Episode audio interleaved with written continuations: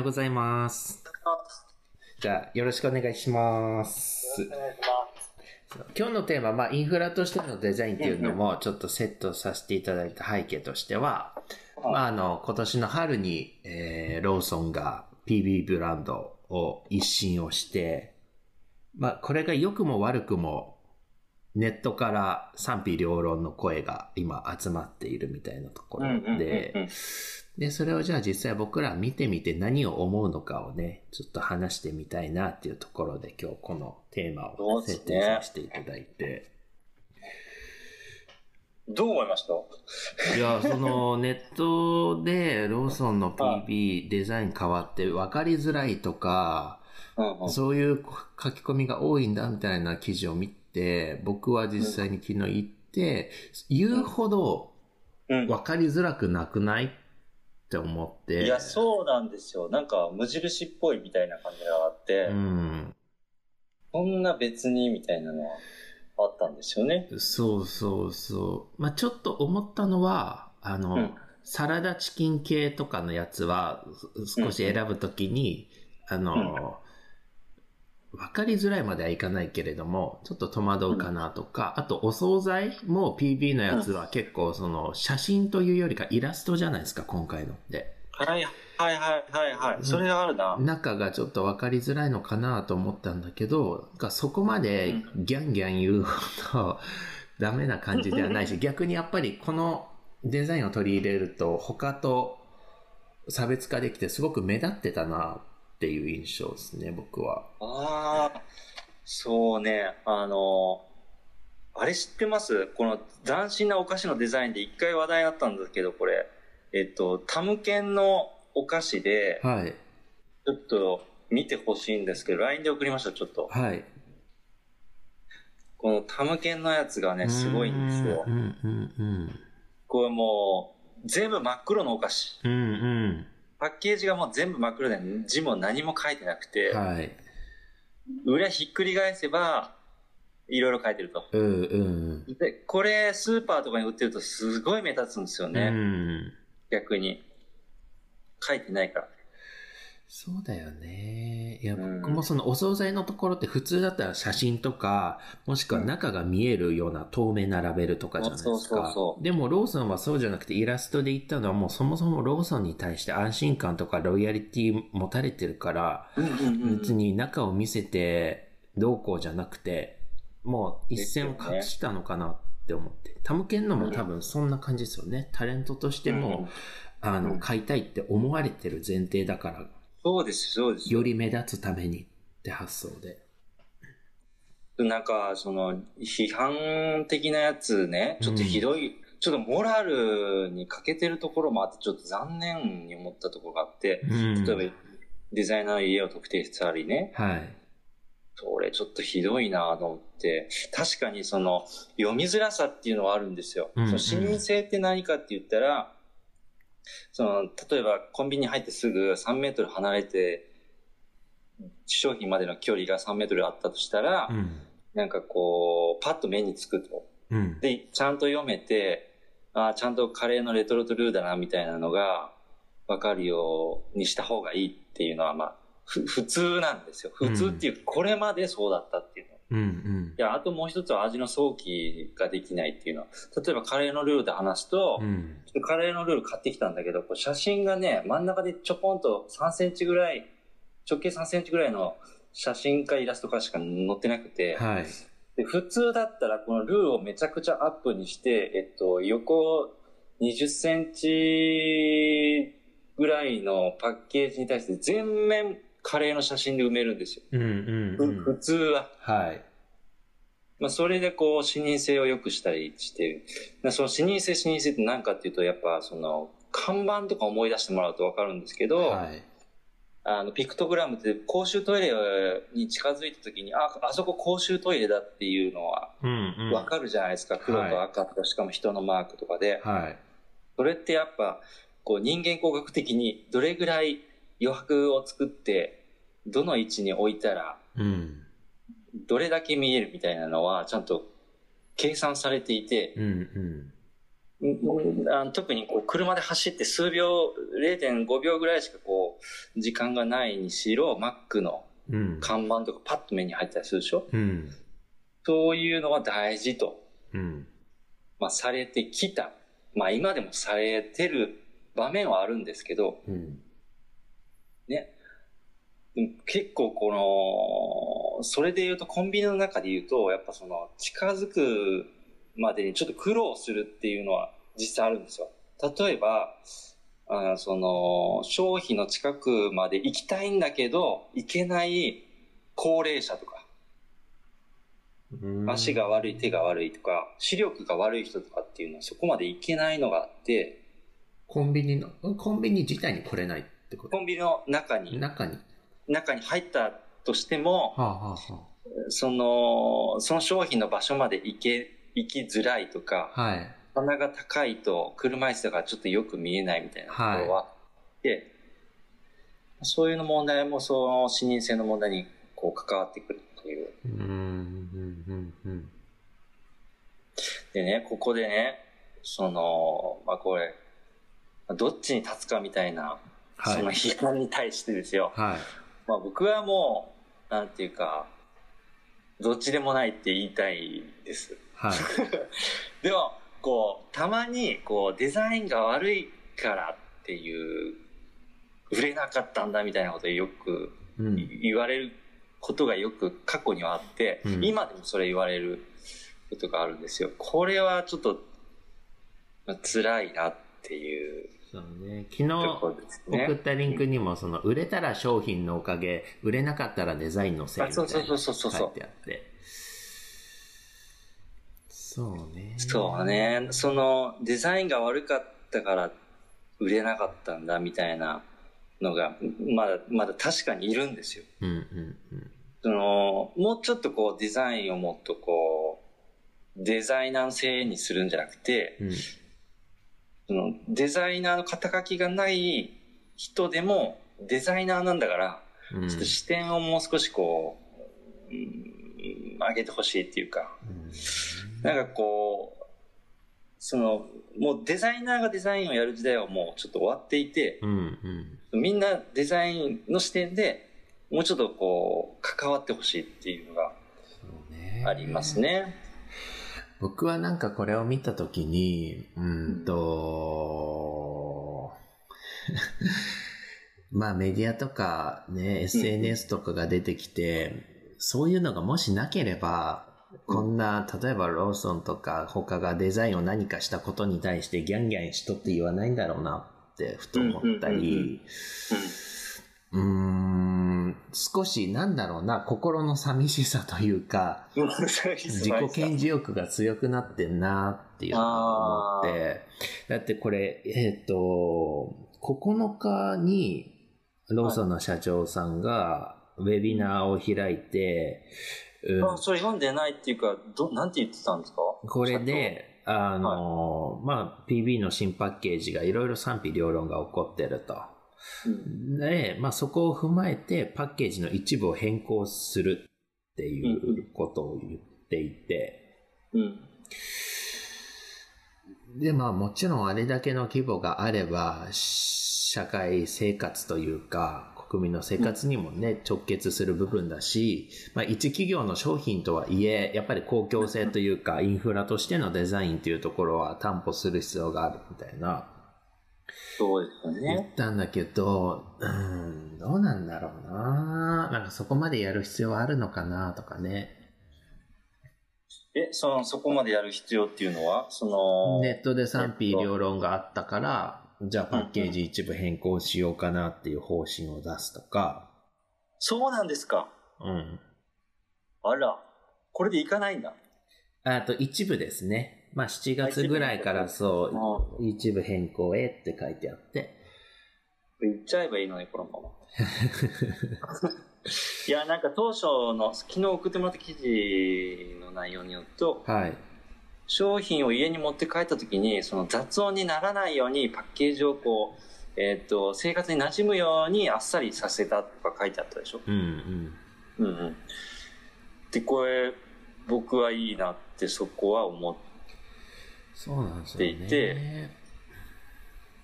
なんかどこまでそのデザインで人が読み取るか、読み取るようなこうリテラシーというか、心を持っているかみたいな、少しきれいごとになりますけど、例えばその、今までコンビニで置かれてた外装と今回ローソンが打ち出したデザインって結構違うと。でも、その違うデザインを見て、まあ、すごくシンプルだし、なんかそこで何をこう買った人が新しい発想というか気づきが得られるかみたいな、ナチュラルっていいよねとか、シンプルって意外と綺麗だなとか、ごちゃごちゃする情報が多い世の中だから、シンプルに生きていこうとかね。例えばそこまでこういないと思うんだけど、発想できるような心の余裕とかあったらいいなと思って。いや本当その昨日送ってもらった記事の一番最後の方に。そのもうコンビニはね、現在こう日本ではその社会インフラのようなものっていうふうに書いてあったでしょ、はい、そのもうコンビニが社会的責任を負わされてるみたいな、でもっと行政とか企業とか一緒になって解決していくべき社会問題とか書いてあって、結構そのコンビニに対してめちゃくちゃ文句を言ったり批判的なことは言ったりするけども、なんかその辺にちょっといびつさを感じるとそうだよね書いてありましたね。だからもうその視点でちょっとそのデザイン云々っていうねレイヤーでちょっと考えちゃダメかなとか思ったりしました、これ読んでてね。公共性のあるコンビニとかね、よく言われて、大変だな、本当。大変ですよ。もうそのコンビニ自体がもうなんていうかな、もう人に欠かせない機関っていうか場所になっちゃってるから、ね、これは難しい。規模全然違うんですけど、その去年とかクーリー。はい、うちで作ったじゃないですか、あの時も本当にアドビのソフトというかガンプラのパッケージみたいな感じで男性の心をくすぐるような、でも同じような類似品、例えばレトルトカレーとかミートソースのやつとかってもう写真が入ってるじゃないですか、ドーンと。でこういうの作れます、食べれますみたいな、だから僕も商談会とかクーリのパッケージを持ってった時は、まあ、賛否両論正直ありましたね、あの時も、もっと中見せないととか調理イメージ出さないと売れないよっていう人もいれば、いやこの方が目立つよね、新しいとか、僕はどの声に対してもまあ勝手に言ってくれとしか思わなかったんだけど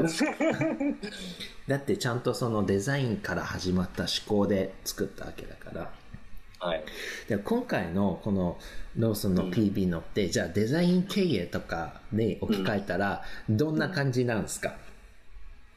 ざっくりした投げかけですいませんけどいやーちょっとね、そのいくつか前の回で言ったけど、ちょっとこう、まあ、デザイナーとしてどうなんて言われることもあるけども、やっぱこう役員になることによって少し、目線をちょっと引き上げてもらったっていう話をしたと思うんですけど、そのね、このやっぱさっき言った通りこう当然売れるデザインがいいっていう場面もあるんですよ、ただこうそれで本当にいいのっていうのは絶対あって、でこう考えるときにこのパッケージも一個一個みたいなところを考えるのも大事なんですけど、もうそのやっぱりこう僕はそれより意味とか意図とか、なんかその背景の意思みたいなところも大事だと思っていて、なんかそこがこうなんか相乗的にいろんな要素でみんなにこう伝わっていくものなのかなって思うと、もう少し一個レイヤー上げてうん、そのコンビニはどんな役割があるのかなっていうところからそのパッケージを考えていきたいっていうのはありますね。ちょっと答えになってないですけどこれが例えばその、うん、今みんな目線がじゃあパッケージのデザインって言ってるじゃないですか、はい、納豆、はい、牛乳、ポテサラみたいな、はい、でも、はい、本当はイメージ戦略のデザインをしてるんじゃないかって僕は勝手に想像していて、イメージ戦略、はい、この PB ブランドの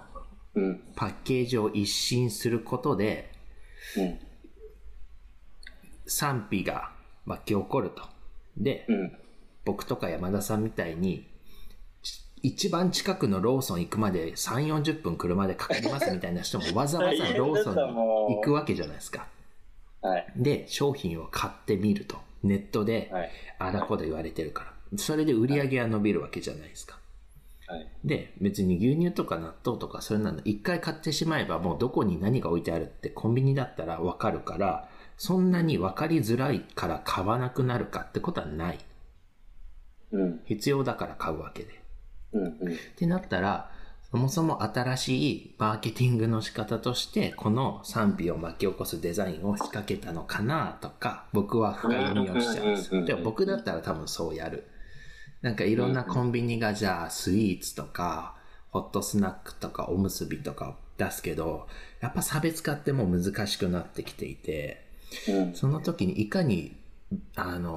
注目を集めるかってなったら、まあ炎上商法に若干近いですけど、これぐらい極端な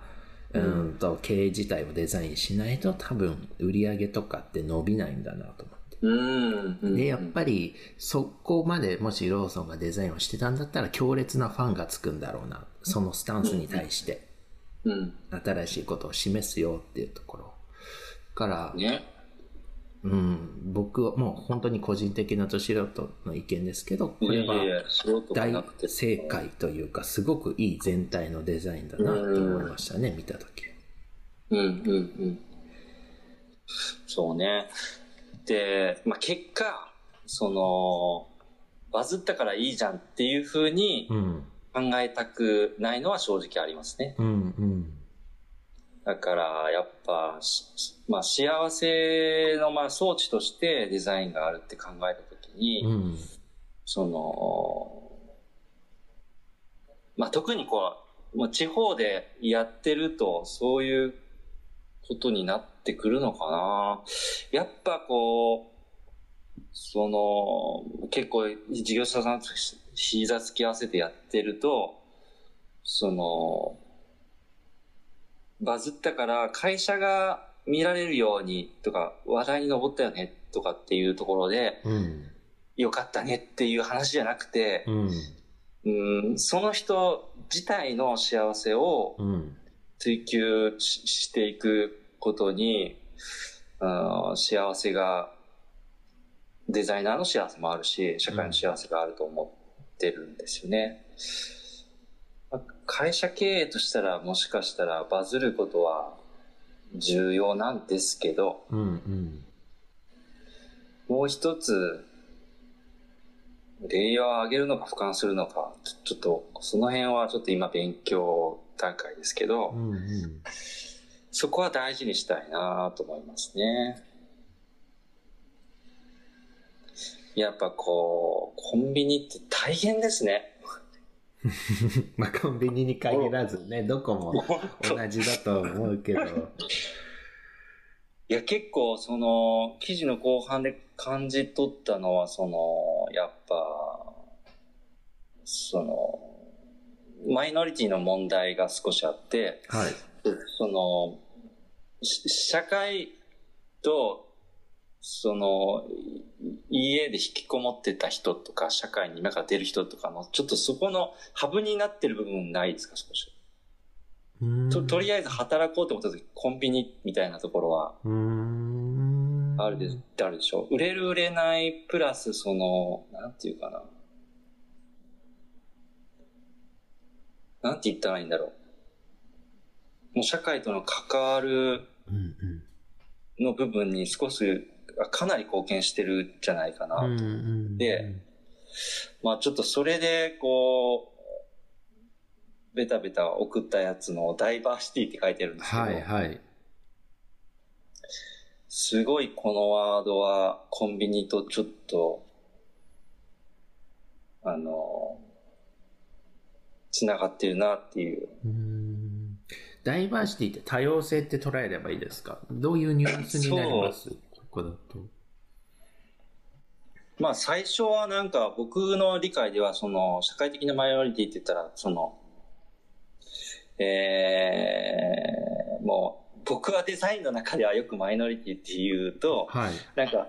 ちょっと前の世紀の終わりぐらいまでは M サイズばっか作ってたと、服の T シャツを、はい、で私は S で着れないよ、私は L で着れないよっていう人が出てきたと、はい、でもそれを結構見落としていて、うんうん、でそこに量産のなんていうかな問題を含んでたなという世紀があったんですね、はい、でもうちょっとこうマイノリティのためとか小さなマーケットのためにものを作んないといけないなみたいなところに今来ていて、はい、でそこがもう一つデザインを変えないといけないなっていうことになってるんですよ、はい、まあでも 今でもやっぱ旧来の価値観の人が、まあ、結構多くて、それを結構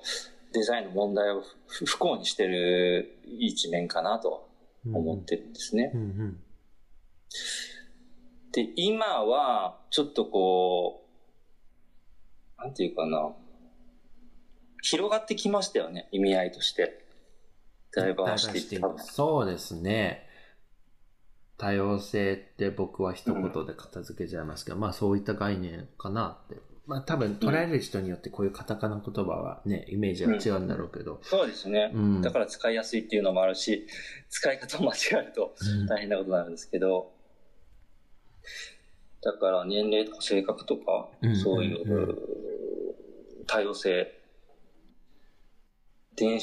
種に限らずですね、うんうんうん、だけどなんかもっと広がってきてるような気がするっていうか、もう、うん、ちょっと前までこの人たちはマイノリティだと思ってた人たちが、はい、もっといたっていうか、うんうん、もう僕もその一人なんでしょうけど、結構ニーズとしてはめちゃくちゃ多様になってきてるなと思いますね。うん。いやだからコンビニって大変コンビニっていうか、まあそういうね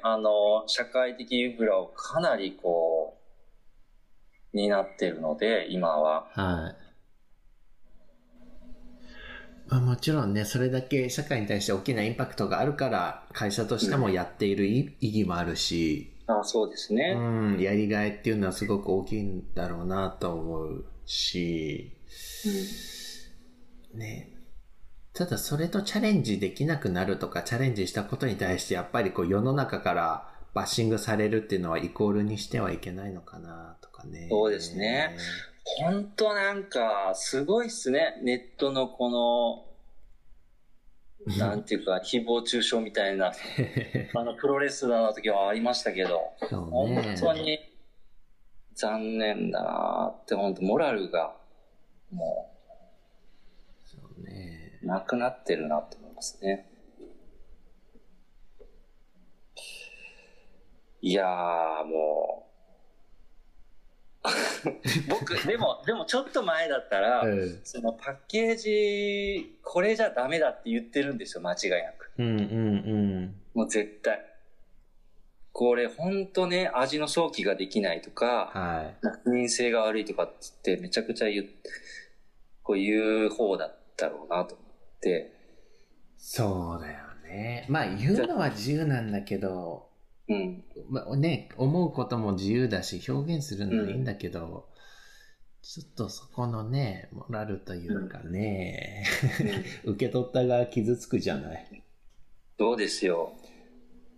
その今回の PB をやられたデザイナーの方は僕知らなかったですけど。いや僕も知らないです。お家を特定されてとかなんですか？さっき山田さん言って書いてありましたよ。どこだったかな、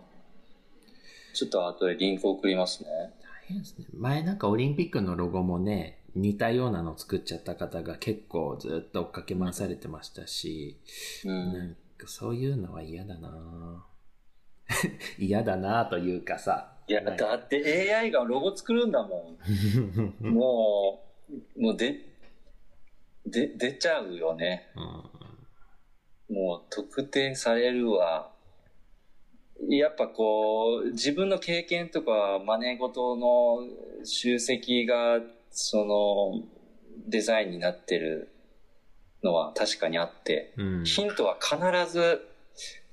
美術とかデザインの過去の歴史の中にあった作品から作られてるっていうのはもう絶対間違いないんですよね、うん、それ絵もそうだと思っていて、アートも、うん、どっかモーマかどっかの館長がもう芸術ももうその真似事だって言っていて、うん、やっぱその自分のその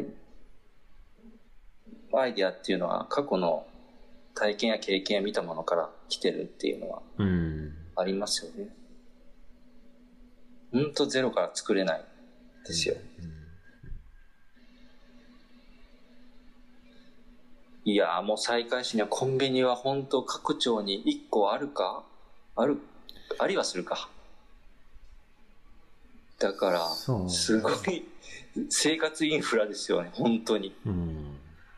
なんかこういうのも面白いですね。今までは結構その概念というかあったけど、一つこうトピックを世の中的に今は賑わっているのを、まあ自由な視点で考えてみるというか、はいはいはい、もちろんそこが批判で終わってはいけなくて、新しい創造とかっていうところに向けて、自分たちのこう参考にできたらいいなって思うんですよね。うんうん。いやーもう昨日ね、阿波踊りが久しぶりに始まって、9時半まで1時間半踊ってたんですけど、はい、